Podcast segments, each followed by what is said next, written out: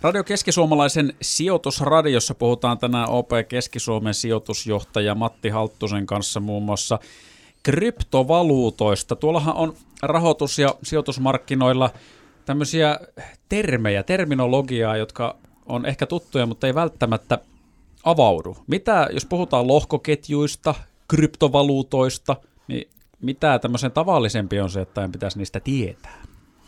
No joo, ihan hyvä kysymys. Tota, ehkä varmaan niin kuin semmoinen niin kuin hyvä ajatus, mikä olisi niin kuin tietää, on se, että, että niin kuin tämä niin kuin digitalisaatio, niin tämä tulee varmaan seuraavan niin kuin kymmenen vuoden aikana, niin se tulee tekemään asioista aika erilaisia, mitä ne niin kuin tällä hetkellä on. Ja tämähän on tietysti semmoinen niin kuin fraasi, mistä on paljon puhuttu, että maailma muuttuu, mutta me ei välttämättä ehkä kuitenkaan niin kuin huomata sitä niin kuin isoa muutosta, mikä tällä hetkellä on niin kuin tapahtumassa, ja nimenomaan teknologian kautta. Tota, no ajattelen vaikka jos sä käyt vaikka niin kuin verkkokaupassa, teet verkkokauppaostoksia, niin kymmenen vuotta sitten niin se oli niin kuin yksi kanava muiden joukossa, mutta nythän se on niin kuin ihan, ihan ylivoimainen pääkanava ja valtaosa ostoksista tehdään siellä. Et, et, tota, mä niin kuin vertaisin ehkä tätä niin kuin bitcoinia ja niin kuin lohkoketjuja ja, ja ehkä tämmöisiä niin ylihypetettyjäkin asioita, niin mun mielestä siinä on jotain samaa kuin internetissä silloin, kun se tuli siitä jokunen vuosi aikaa aikaa, että tota, se ei ollut mikään iso pamaus silloin, puhuttiin jostain HTML-kielestä ja IP-osoitteista. Mm osoitteista, mutta tota, ja me niin kuin vähän mietittiin, että mitä sille internetillä oikein voi tehdä.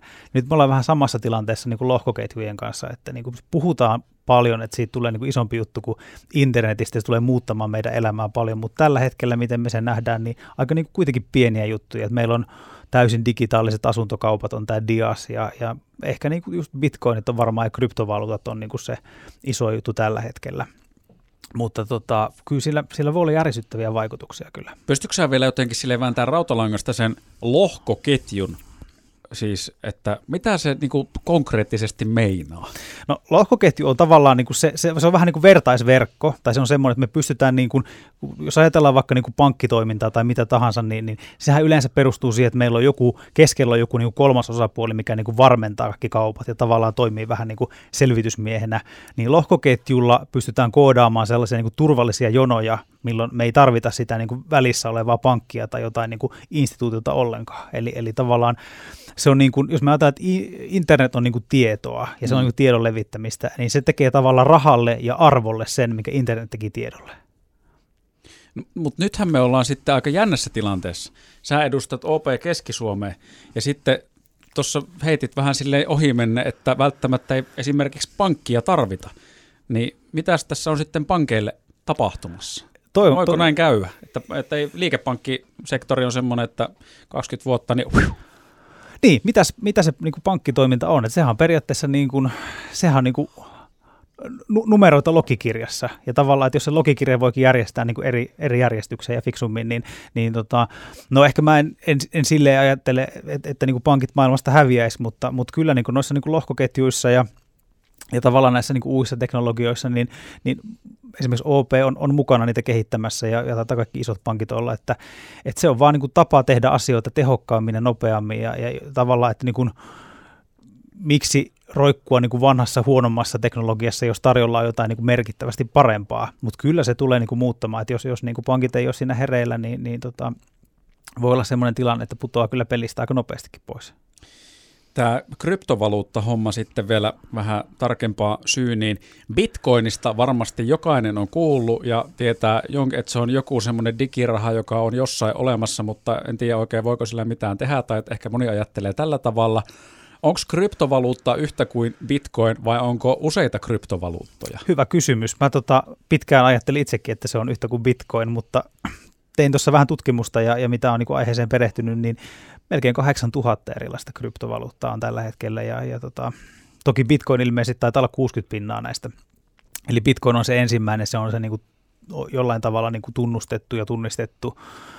Ja, ja, ja tavallaan ehkä se on tietysti ollut aika paljon otsikoissakin viime viikkoina, kun se on pysty suoraan noussut, että sillä yleensä pääsee aika hyvin myöskin niin kuin mediaan, mutta tota, niitä on siis paljon, paljon on erilaisia ja tota, sinänsä jos niinku, tätä niinku kryptomarkkinaa miettii, niin tammikuussa julkaistiin semmoinen tilasto, että, että koko niin kuin kryptomarkkinan koko, niin se on, se on niin kuin tuhat miljardia, että se alkaa olla niin posketon summa, että, että niin nyt huomaa, että alkaa niin kuin pankit ja yritykset ja niin keskuspankitkin alkaa vähän kiinnostumaan tästä. Tämä ei ole enää sellaista niin kuin fanaattista niin kuin pienen porukan juttua, vaan nyt tämä on niin kuin ihan oikeasti, tämä, tämä vaikuttaa oikeastaan niin kuin aika laajastikin meidän talouteen. Miten jos miettii kryptovaluuttoja sijoituskohteena, niin ta- omistetaanko sitä nyt sitä bitcoinia jollain tavalla jossain digimuodossa vai sijoitetaanko johonkin osakkeeseen? Miten, miten tämä niin kuin toimii? Pitkään on toivottu, että tulisi tämmöinen niin kuin bitcoin ETF, että se niin kuin sitä voisi laittaa nytkin arvoosuustilille. Nyt muutama sellainen taitaa, taitaa olla, että ne on ihan tu- tuoreita juttuja, mutta siis Bitcoin, Bitcoinilla voi käydä kauppaa siis erilaisilla niin kuin alustoilla, vähän samalla tavalla kuin osakkeillakin. Se, mikä ehkä on niin kuin yhteistä, niin se, että, että niin kuin näillä perinteisillä arvoosuustileillä niin ei voi, voi näillä Bitcoinilla käydä kauppaa. Ja tota, mutta Bitcoin-markkinoissa on ehkä semmoinen niin kritiikki sitten, tai jonkin hyvä asia, mikä ottaa niin kuin huomioon, että sehän ei ole hirveän läpinäkyvää se kaupankäynti ja se on niin kuin yksittäinen tämmöinen ongelma, että, että tota, me ei tiedetä, että paljonko vaikka niin kuin, vaikka itse ne kaupat on läpinäkyviä, niin kun sitä ei valvota, niin me ei oikein tiedetä, että paljonko vaikka niin kun, jos käytetään botteja siinä kurssin niin manipuloimiseen. Ja, ja tota, nythän niin kuin, paljastukin tuossa tota, niin viime vuonna, että on ollut paljon tämmöisiä niin tekaistuja kauppoja, eli, eli se niin kuin kysynnän ja tarjonnan määrä, niin voidaanko me siihen niin kuin luottaa. Et siinä on tällaisia niin kuin pieniä, pieniä niin kuin probleemia, mutta kyllähän niin kuin taas se bitcoinin niin kuin arvolupaus on mun mielestä aika hienoa, että jos keskuspankit voi vaan niin kuin printata rahaa, niin bitcoin on 21 miljoonaa, niitä ei tule lisää, ei tule inflaatiota, okei, ei tule korkoakaan, mutta tavallaan se, että, että tota, se, se on vähän niin kuin kulta, se ei tuota mitään, mutta eroa ehkä kuulosta sitä, että sitä ei tavallaan ole niin kuin konkreettisesti ei ole olemassa. Että se perustuu siihen, että meillä on ostaja ja myyjä ja joku ajatus sen arvosta ja ehkä niin kuin spekulaatio siitä, että se voi niin kuin nousta. Perinteisesti just tuosta bitcoinista nyt vaikka tämmöisenä epävarmuustekijänä esiin nostaa se, että siitä ei kuitenkaan kukaan voi varmaksi sanoa, että miten se lopulta käyttäytyy missäkin tilanteessa yhteiskunnassa ja onko se sitten jossain tapauksessa jopa ihan täysin hyödytön, eli onko sijoittajavinkkelistä, jos tätä miettii, niin pitää kuitenkin hyväksyä sit iso riski, jos siihen touhuun lähtee. No mun mielestä niin kuin kryptoissa ihan sama periaate kuin osakesijoituksissakin, että, että tota, pitää tutkia, että mihin sijoittaa ja tietysti ehkä vähän itsekin uskoa siihen. Ja niin kuin taisin mainitakin, että, että meillä on melkein 8000 eri kryptoa, niin varmaan löytyy sieltä sellaisia, että kun sä laitat rahat sinne, niin hups, kaikki meni, mutta niin se osakkeissakin. Ja, ja, ja tavallaan se, mikä niin kuin mua viehättää tällä hetkellä näissä kryptoissa ja ehkä erityisesti sitten näissä isoimmissa, niin totta kai on se niin kuin heilunta, eli sillä voi tehdä paljon rahaa, jos osaa pelata niillä oikein, ja sitten mun mielestä niin kuin tosi merkittävä juttu, mikä on tapahtunut ihan viimeisen vuoden aikana, niin nyt nämä instituutiot on oikeasti alkanut noteraamaan tämän asian. Me, meillä isot yritykset, jopa Norja öljyrahasto omistaa vähän bitcoineja, niin se varmaan niin kuin itsessään jonkin verran, kun, kun ne on tässä skennessä mukana, niin tuo semmoista niin kuin tasaisuutta ja ennustettavuutta myöskin siihen, että ehkä se niin kuin bitcoin-markkina ei ole enää niin villi, mitä se on joskus ollut. Mä vähän hypin, mutta nyt mulla jotenkin jäi kalvaa ajatus siitä, kun sanoit, että bitcoineja on 21 miljoonaa eikä niitä tule lisää, kun mä en siis tiennyt tätä. Eli on sovi, jo, jossakin on tehty sopimus, että niitä on tietty määrä ja sillä mennään. No siinä tulee... Onneksi joku että nyt tehdään lisää. Joo, no niitähän, siis tämähän on niin mä, mäkin poukkoilen nyt siis niin digivaluutoissa ja digirahassahan on niin se, että, että ajattelee, että sulla on niin yksi yksikö jotain digirahaa. Siinä tulee helposti sellainen olo, että hei, mä painan Ctrl C, Ctrl V ja mä niin tavallaan kopioin sitä. Mä teen itselleni kopioin sitä digirahasta. Mutta tämähän ei toimi tällä tavalla, vaan koska se on niin pitkiä lohkoketjuja, niin esimerkiksi näitä bitcoineja, niin niitä sitten niin louhitaan ja ratkaistaan tämmöisiä niin matemaattisia arvoituksia siinä, niin, niin tota, niitä ei enää hirveästi pysty tulemaan. Et käytännössä kaikki, kaikki niin kuin, mitkä pystytään niin kuin louhimaan, niin alkaa olemaan louhittu. Et se kyllä aika lailla sinne 21 miljoonaa jää. Et jos taas vertaa niin kuin keskuspankkeihin, niin, niin tota, siellä tulee 21 miljoonaa aika nopeasti, kun nappia painetaan. Joo, ja tämä on siis kyllä semmoinen maailma, että tonne jos sukeltaa, niin aika paljon saa selvittää itse asioita, että tietää mitä tekee, mutta mainitsit keskuspankit ja sitten mainitsit aiemmin myöskin sen, että myös keskuspankit on nyt vähän noteerannut nämä kryptovaluutat. Tämä ehkä voi olla merkki siitä, että ne aletaan ottaa myös vakavasti jossain määrin. No mikäs juttu tämä nyt sitten on, kun on puhuttu myöskin alan piireissä tämmöisestä keskuspankkien digirahasta, niin onko tämä nimenomaan sitten joku semmoinen keskuspankkien hätähuuto tai reagointi siihen, että, että ei tavallaan bitcoinille tai muille kryptovaluuteille anneta markkinaa, vaan tehdään oma? No tavallaan kyllä, että keskuspankit haluaa niin kuin kontrollin tähän niin kuin rahaa, ja nythän meillä niin kuin on tuhat miljardia on sellaista niin kuin rahaa, mikä ei ole niin kuin millään tavalla niin kuin minkään keskuspankin alla. Et jos niin kuin ajattelee meidän niin kuin rahajärjestelmää, sehän perustuu sopimukseen siitä, että meillä on niin kuin tietyt takuut, takuut tuota, niin, niin näille varoille ja nämä niin kuin kryptot ja lohkoketjut, niin ne jollain tavalla kuitenkin nakertaa sitten niin kuin valtioiden ja, ja niin kuin talousalueiden valuuttoja näillä ratkaisuilla ja, ja niin kuin yksinkertainen ehkä, ehkä liiankin yksinkertainen ratkaisu on siihen sitten, että kehitetään digiruplaa ja digidollaria ja Kiinassa on erilaisia hankkeita ja taisi, taisi EKVkin kommentoida sitä. Et niin kuin varmaan haluttaisiin niin kuin parhaat puolet näistä molemmista, että kun digirahaa niin kuin pidetään, se voi ehkä kuulostaa vähän hullultakin, mutta sitä pidetään hyvin turvallisena ja tehokkaana, mutta siitä puuttuu sitten se kontrolli ja ehkä niin kuin keskuspankit haluaisi yhdistää nämä kaksi tekijää. Ja, ja, ja tota, toisaalta sitten se, että kun digirahallahan ei, me ei tarvita tiliä, niin, niin tavallaan se olisi myöskin, keskuspankit pääsisi suoraan sitten sinne alkulähteeltä. Taas meillä putoaisi ehkä pankit siitä välistä pois.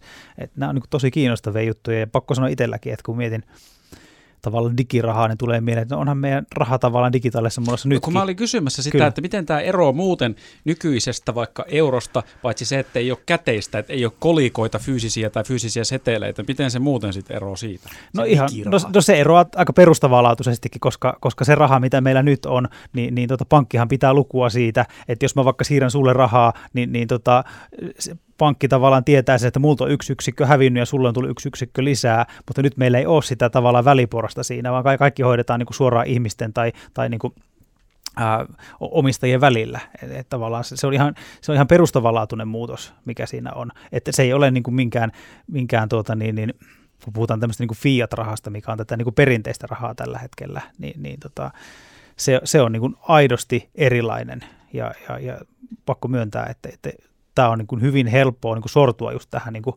ajatusharhaan, että ei, onhan meidän nykyinenkin raha, eihän me käteistä juurikaan käytetä. Mm, kyllä. No mutta tuossa taas tämä, nämä perinteiset pankit nousi esiin, niin otetaan sitten tämmöistä vähän tulevaisuusspekulointia, mitä aiemminkin tuohon kryptovaluuttoihin liittyen oli, niin miltä sitten, jos mennään tästä vajaa 10 vuotta eteenpäin 2030-luvulle, niin miltä se liikepankkien toiminta sun tulevaisuuden näkökyvyn mukaan näyttää? Tuo oli kyllä kiva kysymys. Tota, 2030, niin no ehkä jos lähdetään niin tästä hetkestä, niin pankithan on niin kuin jo vuosia, niin ne on ollut teknologiayrityksiä aika pitkälti. Eli, eli tota, investoidaan teknologiaan, se on tavallaan meille tapa tuottaa palveluita. Jos katsoo vaikka OP-työpaikkailmoituksia, niin tota, aika paljon siellä on tämmöisiä devaajia ja, ja, ja niin kuin erilaisia koodareita ja muita, että että tota, Mutta mut sinänsä se, että, että niinku, ihmiset haluaa varmaan kymmenen vuoden päästä ihan samoja juttuja kuin nytkin, että ne haluaa niinku rahoituspalveluita ja vaurastumisen palveluita ja maksuliikejuttuja, mutta mä luulen, että niinku iso trendi varmaan tulee olemaan tämmöinen niinku reaaliaikaisuus. Ja, ja, ja tavallaan se, että kun pankki kuitenkin seuraa ihmisten niinku elämää ja taloustilannetta, niin, niin tota, että ehkä siihen reaaliaikaisuuteen niinku keskittyminen. Ja yleensä jos mä itse mietin jotain niinku tulevia juttuja, niin mä monesti katson vähän tuonne niin Itä- ja Aasia, että onkohan, mitähän siellä niin kuin tapahtuu. Niin tota, ootko kuullut tästä WeChatista, mikä on siis Kiinassa? No nyt täytyy kyllä sanoa, että en ole kuullut yhtään. Se on, Kiinan whats- se, se, on käytännössä Kiinan niin WhatsApp, ja, ja tota, sillä on niin miljardi käyttäjää. Ja tota, tämä on niin aika hauska, koska tota, tämä WeChat, niin siihen on integroitu kuluttajien niin kuin pankkitiedot, jos ne haluaa. Ja, ja tavallaan se, että, että sä voit miettiä paljonko tämmöinen niin kuin sosiaalisen median alusta niin kerää tietoa niistä, niistä kuluttajista. Ne pystyy tekemään niin kuin reaaliaikaisia luottopäätöksiä, erilaisia esityksiä suoraan siellä niin kuin paikallisessa WhatsAppissa. Ja, ja sitten sä voit niin kuin ajatella, että jos, jos tota, vaikka Facebook – olisi, olisi niin kuin saanut, saanut tota, niin, niin mun, mun tuota, niin, niin, nämä niin kuin pankkitunnukset, niin minkälaisia ehdotuksia sieltä voisi tulla. Että tavallaan niin kuin, sit tulee hyvin semmoista niin käyttäjäystävällistä, että, että tavallaan, että, että sä oot muuten tuommoista kattonut, että tuossa voisi olla tuommoinen niin pankkiratkaisu tähän asiaan. Ja, ja tavallaan se on siellä nyt menossa ja mä luulen, että tämän tyyppinen tulee kyllä yleistymään.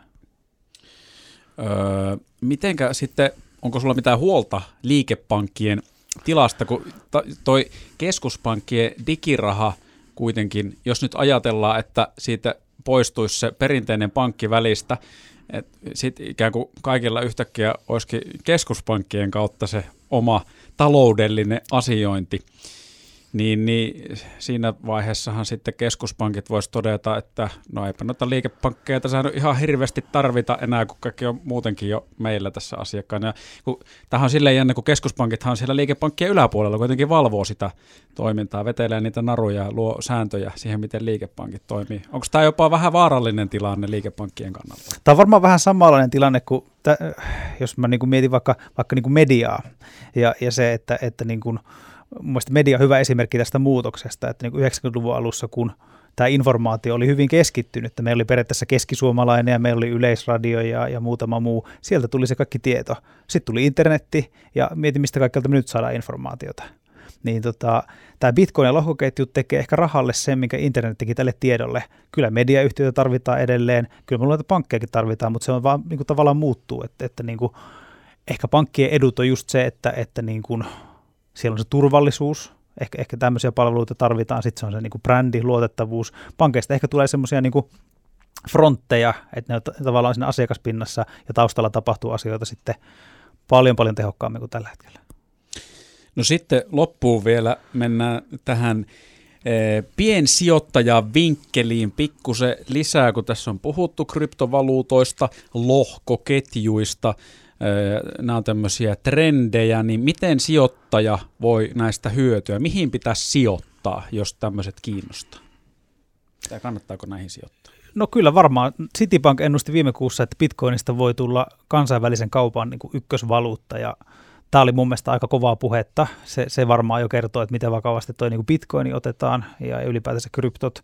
Mutta niin monesti ehkä niin sijoittajat ajattelee, että onkohan nyt niin kuin hyvä hetki sijoittaa, mikä yhtiö olisi halpa vai kallis ja näin, että kannattaako Nokia ostaa nyt vai kesän jälkeen. Mutta oikeasti niin kuin mun mielestä se niin kuin relevantimpi kysymys on se, että, että niin kuin mitä trendejä meillä niin kuin tällä hetkellä on, miltä se niin kuin maailma näyttää seuraavan kymmenen vuoden päästä, kuka siitä hyötyy, mikä on niin kuin kuluttaja-asema. Ja tämmöistä niin kuin keskustelua sijoittajien pitäisi enemmän käydä. Ja, ja tota, kun sijoittaa niin kuin laajasti hajauttamalla ja sitten oikeasti vaikka ottaa sinne vähän niin kuin painotusta vaikka sinne niin kuin digitalisaatioon ja, ja niin kuin siitä hyötyy rahastoon tai ETF, niin ei voi mennä huono.